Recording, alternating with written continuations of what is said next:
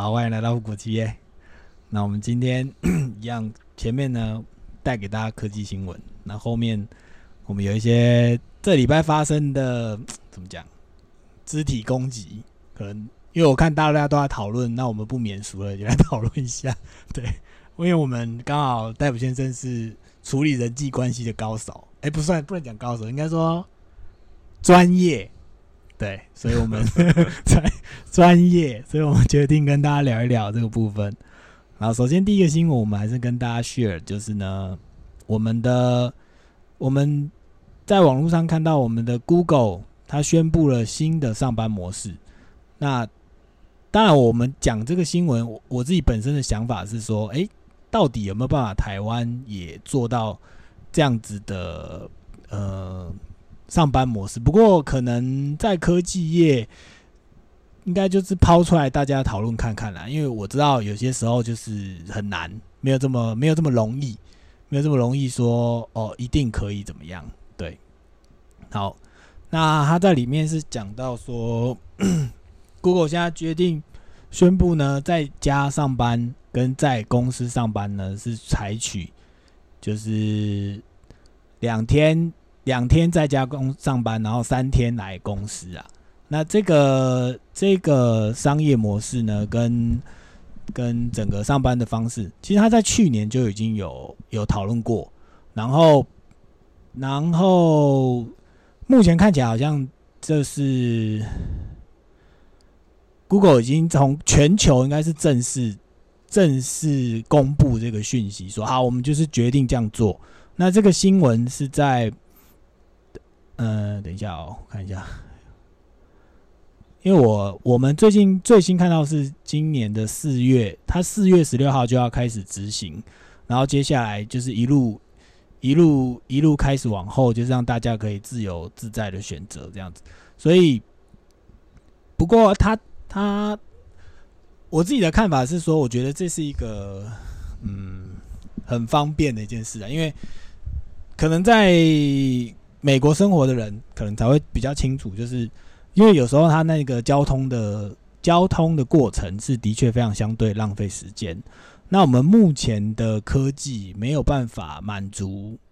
满足你们说，嗯，假设在上班途中，然后你能不能够在这个上班途中的这个时间也拿来应应用在你的，就是也被当成上班的部分了、啊。就是，除非你未来自驾车的能力变得更强，所以现阶段就是你在车上开车，或者是你通，除非或者是你就是坐大众捷运系统通勤的过程，那通勤的过程上班的这些效能或上班的成果，到底公司能不能够认可，这个也是要看各个公司的认定。然后我自己的想法是，嗯。因为我我有跟美国人讨论过，或者是跟美国的老板们聊天过。那我们这边发现一个非常有趣的现象，就是比如说，呃，我们公司以前呃前一阵子有一个同事，他就是跟老板申请说，哦，他想要换 location， 他原本是在被排在台中的 location， 那因为他本身是住在林口，然后他就跟。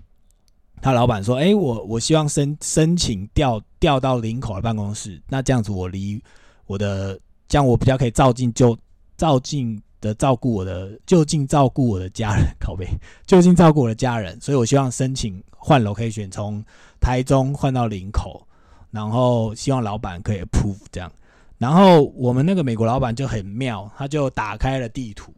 然后看一下台湾的地图，他说：哦，好，那。”在他的想法里面，就是嗯，台中林口差不多吧，很很远吗？应该都可以吧。哦，好，小林口就是在林口啊 ，OK 啊 ，OK， 在林口啊。文化上那个距离感，对对对，对于距离感这件事情的认知，其实对，这是一个非常非常特别的经验，就是我们旁边人听到都笑出来。然后老板还一脸懵说：“哎、欸，为什么你们要每个人都在笑？到底发生什么事？”然后我们就也没跟他讲，我们说 “OK OK”， 就是没没怎么样，没怎么样，这样很好。如果老板服务这样很好，这样子对。那当然是后来他有一次在在疫情前可以还可以来台湾的时候，我们有跟他吃饭，然后我们才又跟他聊这件事，然后他才理解说我们的差异，或者是我们有人跟他解释啦，说哦为什么我们那时候会想要转换啊什么的，对、啊。可是在他们的在他们目前就是如果以台中就是林口台中这种车程的距离，他没有开过，他当然不知道，可是他就光看那个距离，他就觉得说啊干我每天上班也这样开啊，你们到底是有什么问题？你们到底是有什么问题？这个这个有什么问题吗？就台湾岛内的地点搬迁，对他们可能可能跟国外的习惯、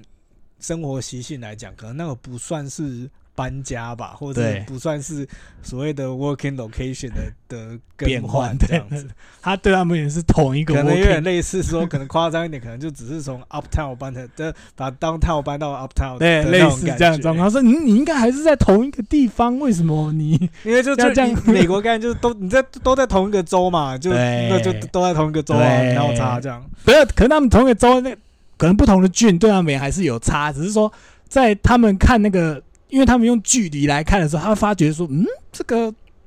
应该还好吧。他当时的疑惑都会让大家就是我们台湾人真的是笑出来，嗯，哦 ，OK， 好，没关系，你你可能对大家都到到时候就知道对。然后会聊这个，后来是因为呃，再追加回到新闻里面啦，就是那我们。Google 它有表示说，因为在疫情过后，大家已经对这个工作的模式已经产生了，已经知道这个变化已经出现了，这是一种选择，而不是一定要怎么样。所以在外商们而言，他觉得说 ，OK， 我今天放员工在家里工作，跟他来办公室工作，假设效能不变的状况底下，他会认为 OK fine， 就是对我也没有差，反正我要的工作成果你都能够按时缴交出来。你今天在办公室工作或在家工作，我不会限制你，所以我个人认为这是一个非常好的，我自己觉得啦，是一个非常好的工作方式，而且我觉得说，可是当然不是每一个产业都适用啦，必须讲，因为因为嗯，像 Google 他们是比较纯粹的呃软体公司，那他们没有所谓设备的问题、硬体的问题，那。是不是每天都要到办公室？呃，到办公室的那一些人，但整个公司里面一定还是有少部分人是他不能够，他可能公司没办法让他就是三天在家上班，或者是三天在公司上班，两天在家上班，就是这个是没有办法，还是要看职位啦。可是如果假设公司的高层是有这样子的理念，或者是他认知这样子的。比较 open mind 的这种方式，就是他当然还是我们刚刚前面有讲，他说他决议就是说 ，OK， 假设你的效能跟你做事情，我要求你达成目标，你都还是能够准时达成，或者是甚至超前达成，就是你在家上班或在家或在办公室上班，对他而言他影响不大，因为总而言之，我该有的、该得到的我还是得到了。然后另外，嗯。他里他里面有特别解释，他说哦，他说他认为未来的工作模式需要具备更多弹性跟选择，所以他们觉得在哪边工作是不重要，如何把工作完成才是关键。就像我们刚刚解释的，不过这个还是取决于要高层的脑袋能够转得过来。好，那等一下再回到台湾的公司，然后接下来 Google 内部也调查他们员工，那员工自己解释说。他们其实员工最想念实体办公室环境的人际互动跟连结，然后他在跨横跨四大区域中15 15大产业的外部调查，就是对外的的了解之后，他说在远距离办公远距离办公下 62% 62% 的受访者表示呢，因为在远距离办公，所以跟同事交流的机会有限，那他们认为这样子其实对于他们的工作产生了负面的影响。所以认为，他说，在这个远距离办公，远距离办公的缺点就是没有办法在呃人与人交，就是人与人在交流的过程是比较，我自己觉得是比较方便啦，就是你可以随时随地跟人直接开始开启一场对话，而不是每次都要进 Teams 或者是进 Zoom 或要开启一个远端 software， 然后你才可以开始做做这样子的交流。对，那。当然 ，Google 还是有讲出它的优惠啊，就是说哦，如果他如果你要在家办公，那你在家办公的这些设备补助呢，他说他提供每人一千美元的设备补助金，那让你可以在家就是买你要的桌椅、电脑周边的设备。那我知道有些公司很无聊，就是他有提供这样子的钱给你，然后他说哦，可是你在家的这些东西要挂财编，就是干妈的，你到底好？我说有时候我听到这些，我都会觉得干，你不要做半套好不好？我知道你们很辛苦。我也知道，就是对，干要挂财编什么意思？就是到时候我还要把东西还给你是吗？嗯、靠北、欸，是啊，是啊，是莫名其妙啊！干能不能像 Google？ 我是怕 Google 没有啦，我觉得，嗯，我自己直觉猜想，他应该不会做这件事。好，我们回到台湾企业，台湾一定会啦，台湾一定会啊，超麻烦。我我我觉得，我觉得就是好啦，可能某种程度上。假设某些台湾公司，它的领导阶层或者是台湾的，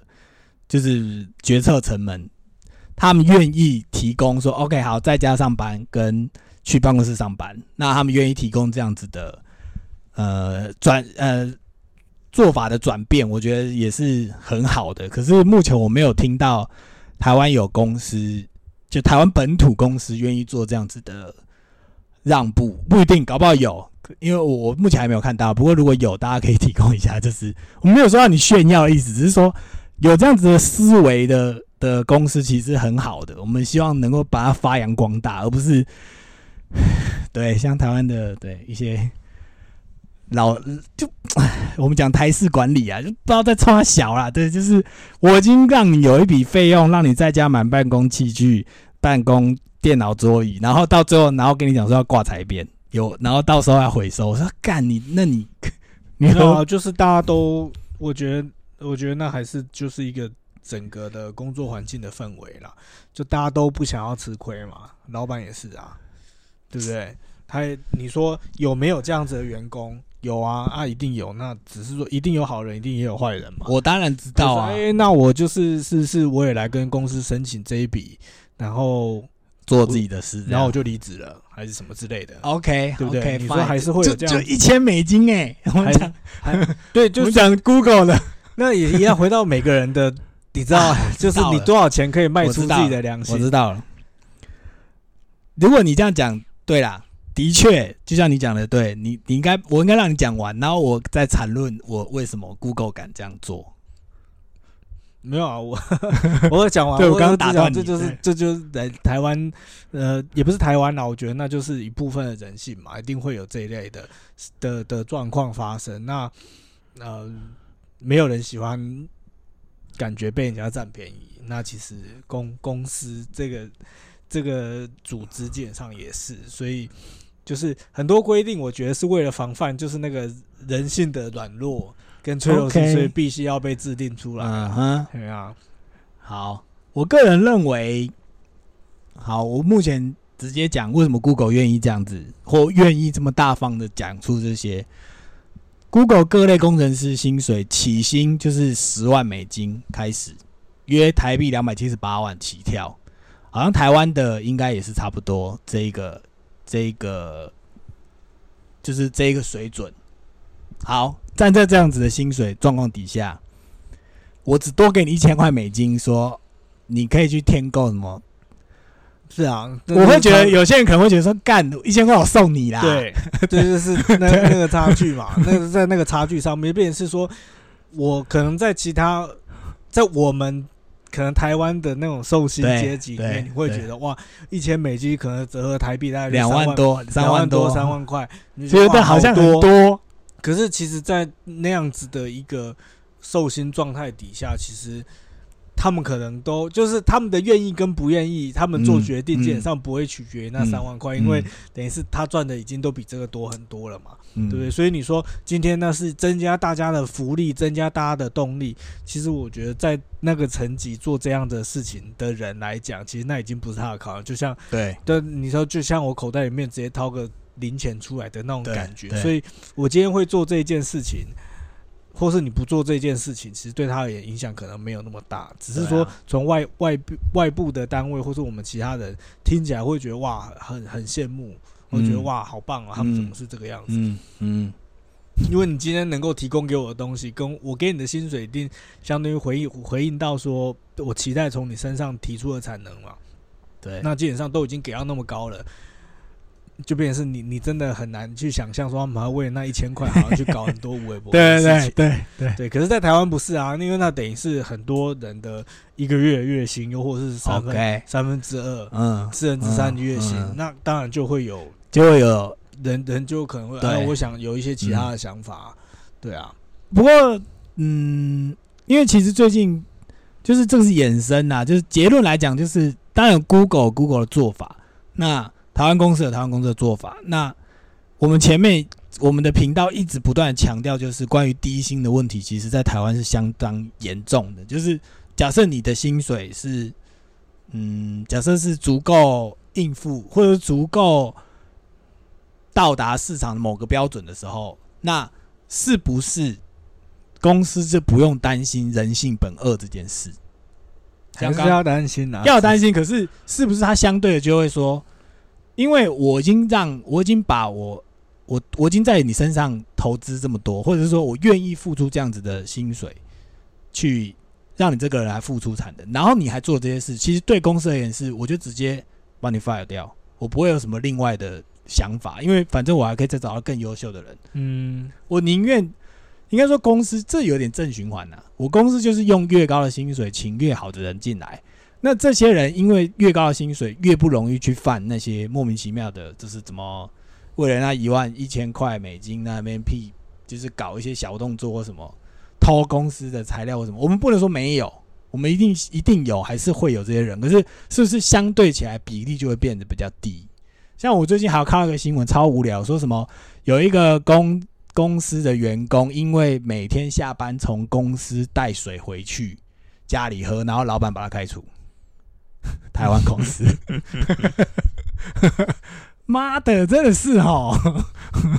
我我会觉得这个一定不会只是这么单纯，就是对，可能不会他带水喝，对，我知道还是有一些别的东西，对，可是。就像我们刚刚讲的，如果假设你的的 income 是已经到达了某个水准，你一定不会跟人家计较这些事情，或者是说你可能会觉得说 ，OK， 好，这个我自己花钱解决，我不用不用在你公司这边在那边偷，在那边抢这些有的没的、有的没的的这些东西，对啊，这其实是。不过当然，我们不是说不能不帮老板想，就是说，哎、欸。老板一定会说：“干，那你又没开过公司，那你你怎么会知道我这边我每天，比如说四天连假，哎、欸，拜托四天连假，你们员工放假，我老板还在失血、嗯，就是我没有工，没有营运，我没有income哎、欸，然后我在那边跟你计较这些小钱，你跟我讲说我太小气或什么的。嗯，当然我们当然经营者有经营者的难处啦，只是说如果如果你的。”嗯，就像可能像古来讲的，就是如果市场已经决议把你淘汰了，所以说实在的，老板们，你就是要想办法去迎合市场的需求，让市场去喜欢你，让让你这间公司的业绩或者让你这间公司的发展是属是符合市场的需求。你应该追求是这个，而不是一直在那边缩减支出或什么。当然，这个。这个面向很多啊，这不是我今天我们这边随便讲两句就可以解释得清楚。只是说，我们站在我们一般小职员的立场，我们看到 Google 发布这样子的上班模式，那这种这种上班模式需要有创新公司的思维，或者是创新领导的思维去面对这样子的挑战。因为的确，以前原本大家都想试验说，好，那我让员工们在家上班。然后我可以省掉我的办公室租出出租的钱，然后办公室的水电、办公室的这些杂支费用，我可以省掉这些费用的状况到底怎么样？其实，在这次的疫情里面，其实也算嗯，怎么讲也算幸运吧。就是有些大公司就是做出了相对应的调整，然后做出相对应的结果出来。发觉 Google Google 果然发觉说，其实不会影响到我的效益，我也不会。我定的他给员工们不会因为在家上班达不到，那因为在家上班有更多的员工在工作与家庭之间的平衡做到了更好，所以我会觉得怎么讲？我在这边只是嗯，总结啦，会希望台湾有一天能够走向这样子的上班模式，因为台湾说实在的，当然可以的产业就做，当然有些产业不行，那当然也是没办法。可是在我自己看来，就是因为台湾就是太小了，对于塞车交通这个这一块事情是没有办法再做更多的改善的，所以政府或者是这些企业，如果你要提高你的工作效能，我个人反而站在说你可能需要让员工可以在家上班，嗯，然后这个反而是能够提高你们的效益的其中方法，而且而且你因为这样，你整个台湾的其他的环节反而会或许会变得更好。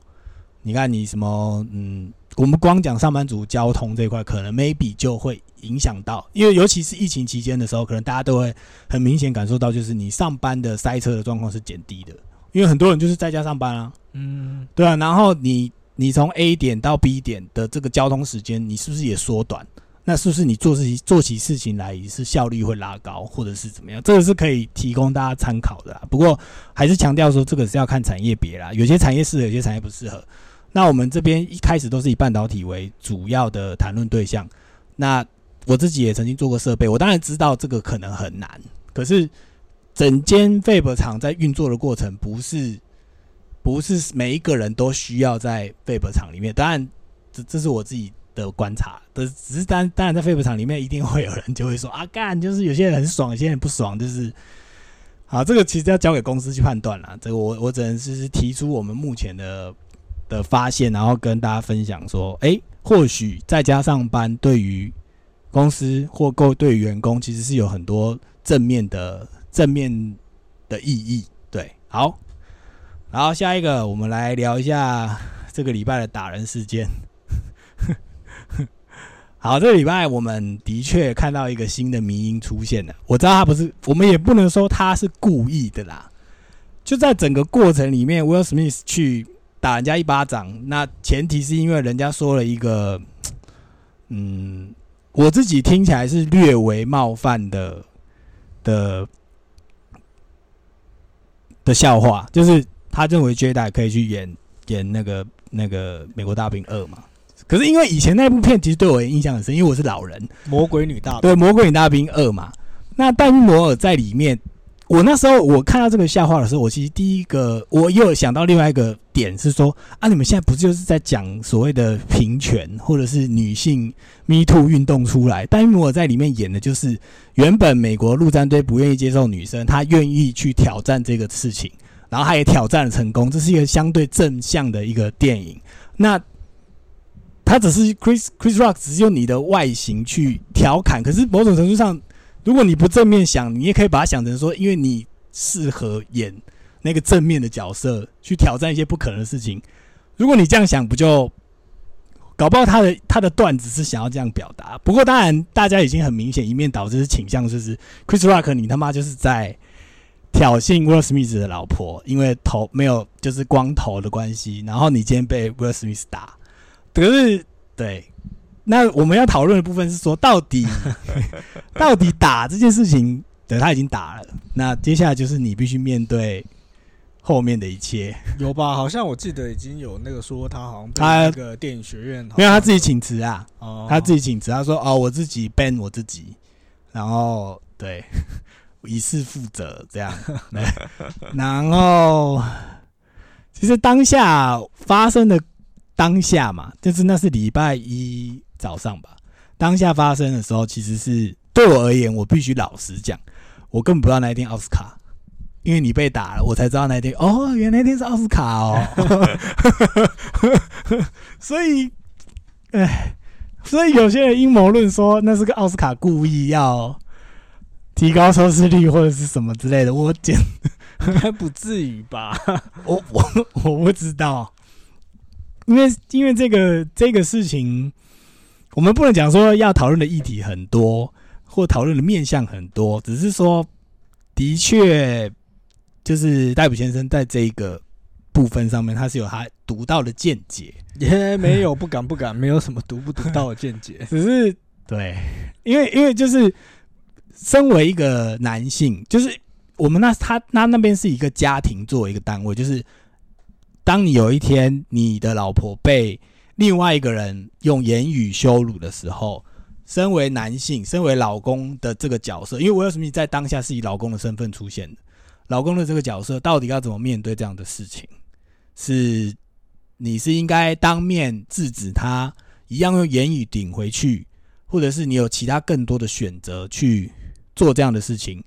那到最后才选择出手吗？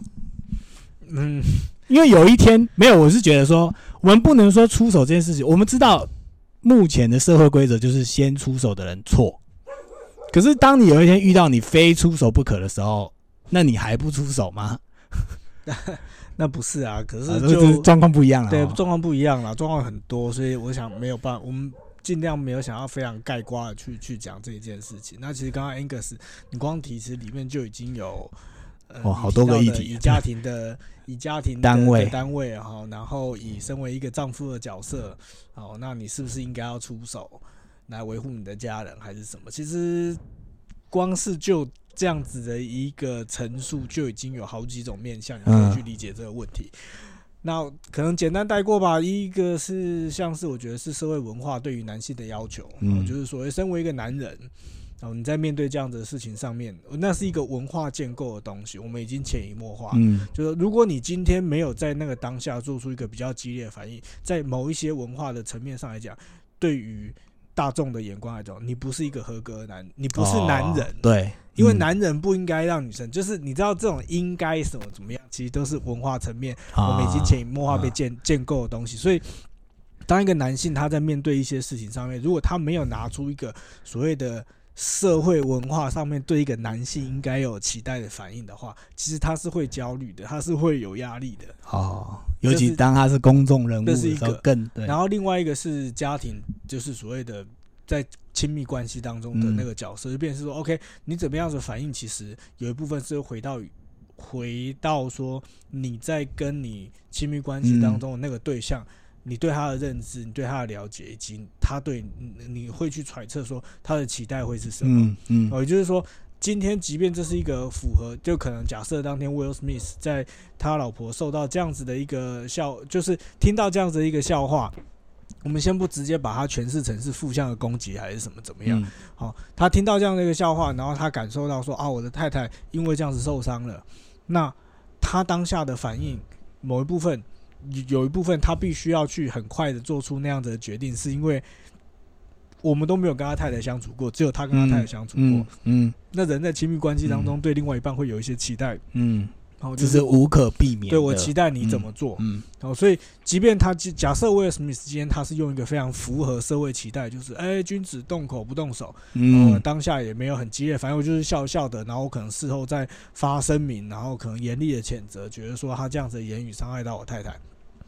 好，或许在大众的眼中，他就哎、欸，他果然是一个非常， okay, 嗯、就是他也是很有雅量啊，然后他这样处理，我觉得非常的好、嗯嗯。可是那是我们觉得好。可是，在亲密关系上，另外一半会觉得这是一个他满意的处理方式吗？嗯嗯嗯、这是另外一回事、嗯。他太太可能会觉得是说，你当下如果没有直接帮我出头的话，我告诉你，我回家我就跟你没完。对，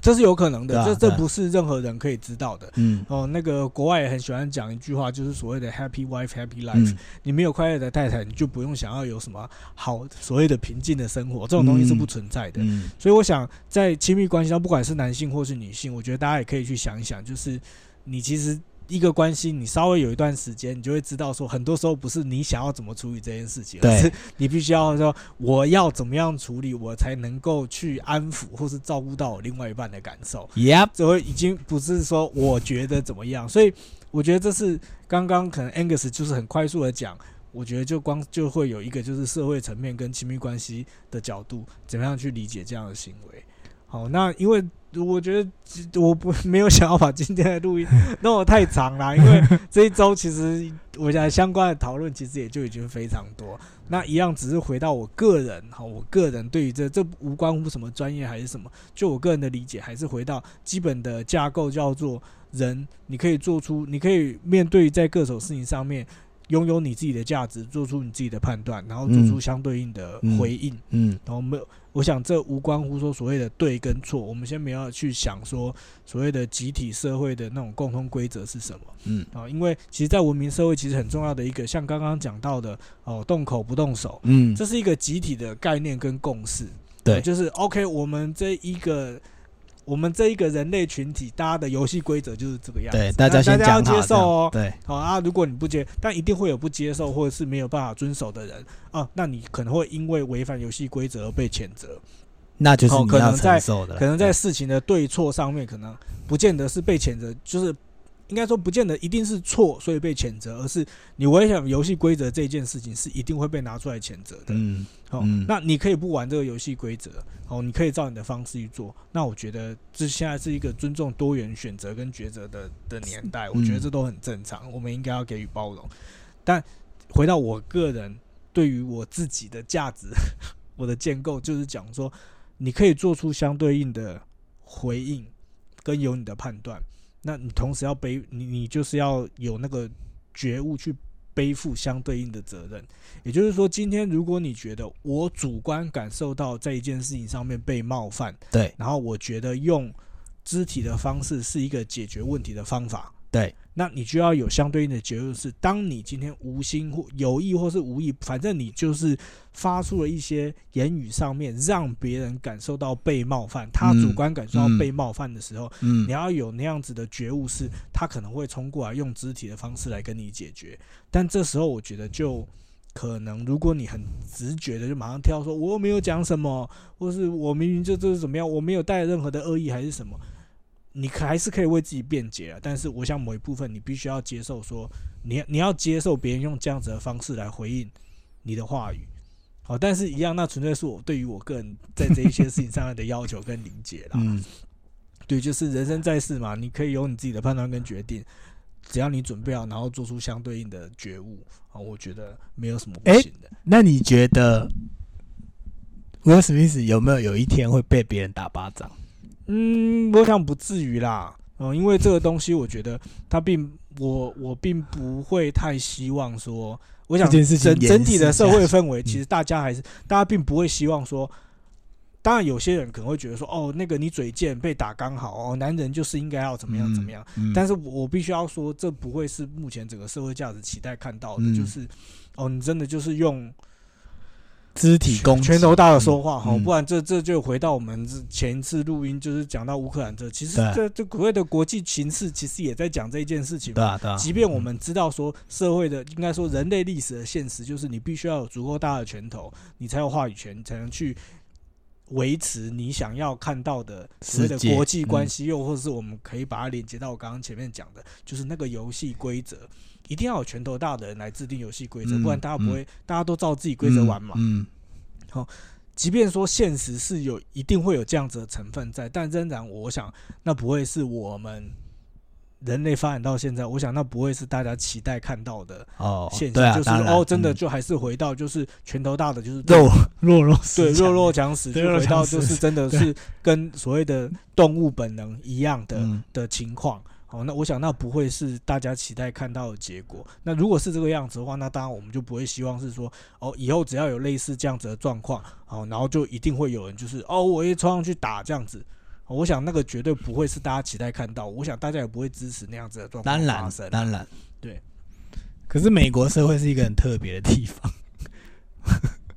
我对我有时候又回到就没有，当然结论可就下在这啦，就是。我们会希望这个事情到这边为止，那我们用亚洲人的方式去理解这件事情，或许在我们这边的观点是，在我们两个之间是以亲密关系作为一个切入点，因为我自己看会觉得那是一个家庭的丈夫跟太太之间，当丈夫看到太太被言语羞辱的时候的一个反应，当然我们先不论场合是怎么样，因为那个是一个很特别的场合，不是每个人每天都会遇到奥斯卡，然后被羞辱。你要说那无关乎对错啊，对对对，在揣测说有没有可能，对，我对对，这样的行为的出现，其实有包含这一部分，对对对，因为在里面，因为嗯，虽然虽然、嗯、虽然我们说过去几天，呃，戴普先生说过过去几天，我们的确看到很多讨论，其实我们很相对少也有看到，可是相对少看到是由亲密关系的这个角度切入啦，就是。就是 happy wife happy life 这个角度去讨论这个部分，所以或许我们会期望在这个地方带给大家新的切入点。好，那我们这个巴掌事件就先聊到这了。那最后呢，我来讲一下一样我们的专业时间。我稍微跟大家讲，上礼拜我们一样聊到 C M P， 那我们今天呢一样跟帮大家介绍一下，就是关于 C M P 整个架构后面代表了什么。我们上次已经有讲到，我们以 M A T Reflection Low K 为范例啊，前面有四个 Low Pole， 然后 Low Pole 就是简单来讲就是放 Wafer 的地方，那 Wafer 就是我们所谓的晶圆，我们大家一直讲半导体半导体，那我们产生出我们的晶片的东西叫 Wafer， 那 Wafer 呢放在我们的 LOPO 上， LOPO 要进去机台前会透过一个 F I， 那他们叫做 Factory Interface Robot， 好，我们简称 F I， 然后接着下一个地方叫做 Path-Through Station， 就是把 Wafer 传到一个中继站，然后接下来会进到 wafer robot 这样子。那我们今天先介绍后面两个，第一个是我们刚刚讲 low pole 是已经确定，这个比较简单， low pole 就是 OK 是放 wafer 的东西。那 low pole 这个架构呢，目前嗯，我们 low pole 的话，在设备的眼中，它的维修的几个重要的点呢，我这边就稍微稍微提一下。那 low pole 上面是怎么样去感应到有东西放上来，就是它它它的那个平台上面会有相对应的角座。那你的 low 那个 F O O P 呢，就是装 wafer 的那个盒子，会放在相对应的角座上。那我们通常在 Fab 里面都会把那个角座设定一些不同的组合，因为比如说就像是有些有些 low pole 呢，它是我们举例啦，就像你投币机一样，它就可以感应出哦你是十块、五十块或者是五块这样。那它这个 low pole 就是它会设计出不同的角位，会让你的那个装 wafer 的那个卡塞呢，会是限定在某些状况底下，就是哦这一台可能只能run A 卡塞 A A 制程的卡塞，然后另外一台只能run B 制程的卡塞，是它是会有相对应的区别。那以防放错，就有时候万一有时候我们会手动放 wafer， 因为现在大部分都是自动化嘛，因为大家都有听过所所谓的全自动化的部分。那你用自动化的方式把你的要生产的晶圆放在这个 low pole 上面，那有时候因为没有办法自动化，需要手动放的时候，又为了怕放错，所以我们会在 low pole 上面会有相对应的组合，组合的角位，然后去符合说，哦，你放上来，你要放得进去，放得进去之后，你才可以 run 这一台机台。如果你放不进去，表示你放错位置，这是某种程度上就是为了防呆的机制而产生的。那这放上去之后，它会有一些红外线的感测装置，然后跟一些气动阀。那红外线感测装置就是为了要让这个机台能够感应到说，哦，好，这已经有一个卡塞放上我的 low pole， 然后它 low pole 上面各自有带有不同的讯号，一二三这样子，是 pole 一、pole 二、pole 三，然后卡塞放上去，然后感应到看在 pole 几，然后接着那些气动阀就开始做动，然后把你的这一盒卡塞吸进去你的机台里。然后接着，它是用气动的方式把它的门打开，然后接着 Factory Interface Robot 就会开始把 Wafer 加进去，然后接着到 Pass Through 这样子。好，那我们今天先，这是简单的介绍一下，就我们会一个一个，我这边会一个一个介绍过去，然后我们不会讲解太深的内容，我们会稍微解释一下，然后让你们大概有个想象。虽然我们知道很难想象，不过因为网络上很多图片可以让你去想象，然后或许搭配我的解释，你可以稍微理解这个东西，然后假设你要去面试的单位是刚好是 C M P 部门，或许你可以希望能够对你们有帮助。好，我们今天先稍微介绍了